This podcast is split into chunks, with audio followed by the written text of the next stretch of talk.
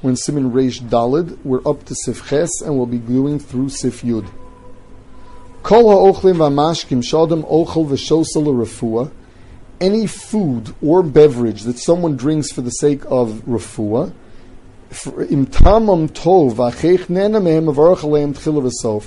If they taste good and you'd get pleasure out of drinking it, you have to make a bracha before and after. So this halacha is that uh, um, only if you get some hana out of it, if it gives you no hana whatsoever, the food is tasteless or has a bad taste, there you don't make a bracha. Um, further, Hago imansu lechol olishtos afal gav nena mimenu enim avarchalov hol v'nena salkach.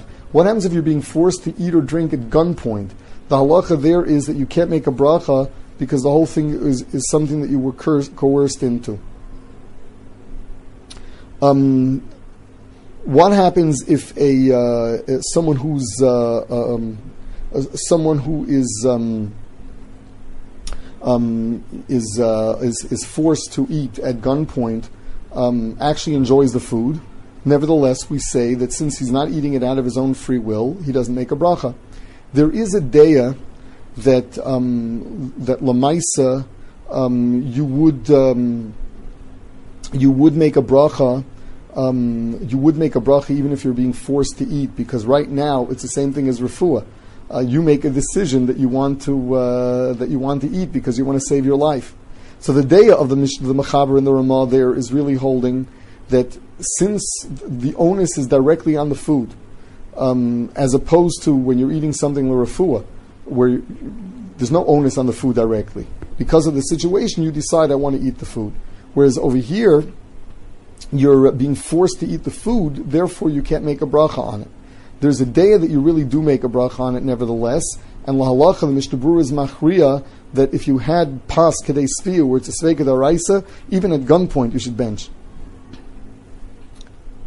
Siftes, ochel machel mashka shal isr mipnei asakanim avarachal of tchila v'sof, the reason is because um, you're willfully eating it under the circumstances. Certainly, says the Mishnah Berurah, if it's not macholas asuras, it's just a day that you're not allowed to eat. For example, someone that has to eat on Yom Kippur, of course, should make a bracha. Sifyu dvash dvorim hareu kashar dvash sheinu varach alav kol. A bee honey has a din of the has the same halacha of honey that comes out of any fruit, where the halacha is at shakol. What he means to say by this is honey is essentially manufactured from what the bees take out of fruit. Um, therefore, I would have said that it has the halach of the fruit. Kamash Malan, that it's like all liquid that comes out of fruit, um, where it is Zeya Alma, and we don't make a bracha on it. Now, here, it's even if theoretically that's what it's grown for, and nevertheless, uh, we say that you cannot really taste the fruit in the honey itself. The taste of fruit is completely uh, is completely redone um, by way of the bees.